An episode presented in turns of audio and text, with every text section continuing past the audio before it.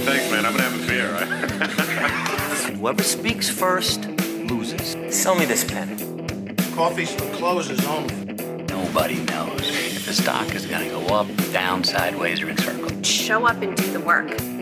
A, B, C. A always B, B, C closing. Always be closing. Welcome to the Cheap Seats. You're listening to the Cheap Seats Podcast.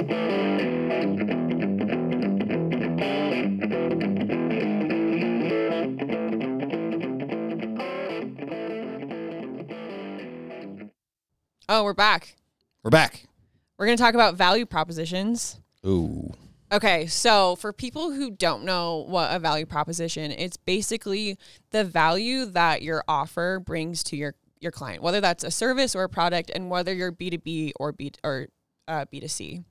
So, for example, one thing that I've worked on the last few months is creating a Google Ad course for photographers, and one of the biggest things was What is a Google ad course?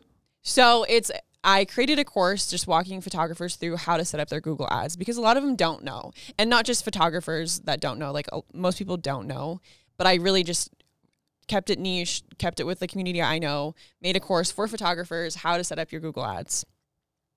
Okay, so one a couple things I shared with them to uh, communicate value of the course is Google Ads help you show up first on Google and uh, you can reach people who are actively searching for you versus people who are uh, just browsing target a specific location or destination So you're talking about if if I go on and I'm looking for a wedding photographer in Yeah, Spokane, totally. for example. Yep. You would show up first, or at least Yeah. that's what you're trying to accomplish. exactly so a google ad will push your ad which looks like just another search like another url in your search to the very top and if you can communicate value to the photographers why like why google ads are important it helps like them want to purchase the course so for example one thing that i shared with them is that if these are arbitrary numbers by the way but let's say that if you show up first on google you're 10 times more likely to have your website clicked versus if you're on the second page Okay. so let's say Yeah, I don't know. I don't know I- if, if I've ever gone to page two no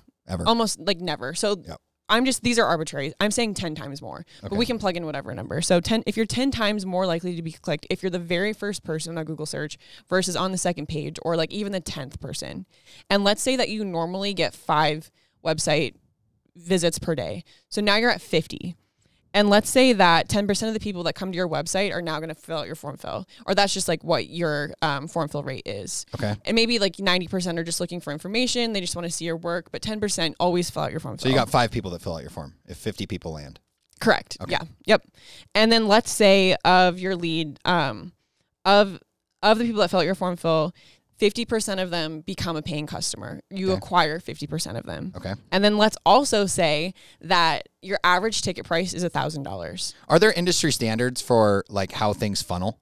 oh totally Okay, so like 90%, 10%, 5%. Okay. yes but it, it depends on the industry Okay. like different like clothing i think is a lot higher as far as acquisition Okay.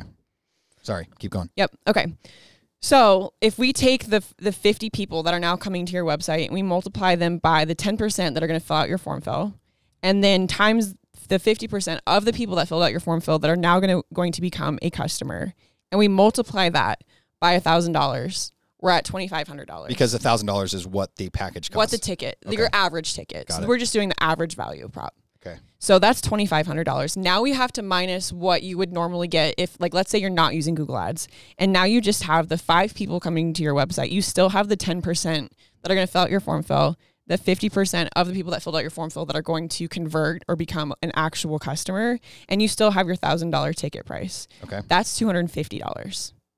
So the value of having your Google ads is the two twenty five hundred 2500 minus the 250. So basically your your value proposition is the difference between having Google effectively ads. running Google ads and yes. just having them walk across your website. Randomly. Exactly. Yeah. Okay. So on average, if these numbers are correct, like there's a lot of variables going on here, you would earn an additional $22,250 I see. By So how are you communicating value prop to your customers? Are you showing them this math, So or are you? yeah, if they're like so, this is a B two B. So selling to other photographers is considered a business. So I'm not sharing this obviously with my clients that are I'm photographing. Right. But yes, I'm trying to communicate value to them. And this is why you should buy my course. Is because if you run your Google ads effectively, It sounded like an ad.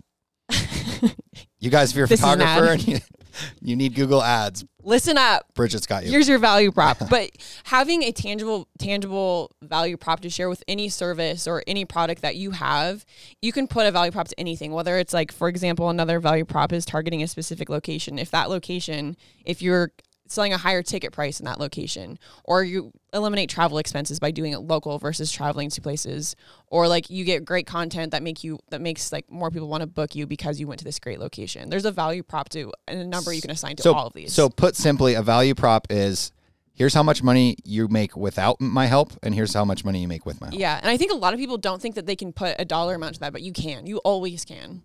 That is a wrap from the cheap seats. Check back in next week. Remember, share this with somebody that needs to hear it. And hey, we'll see you at the top.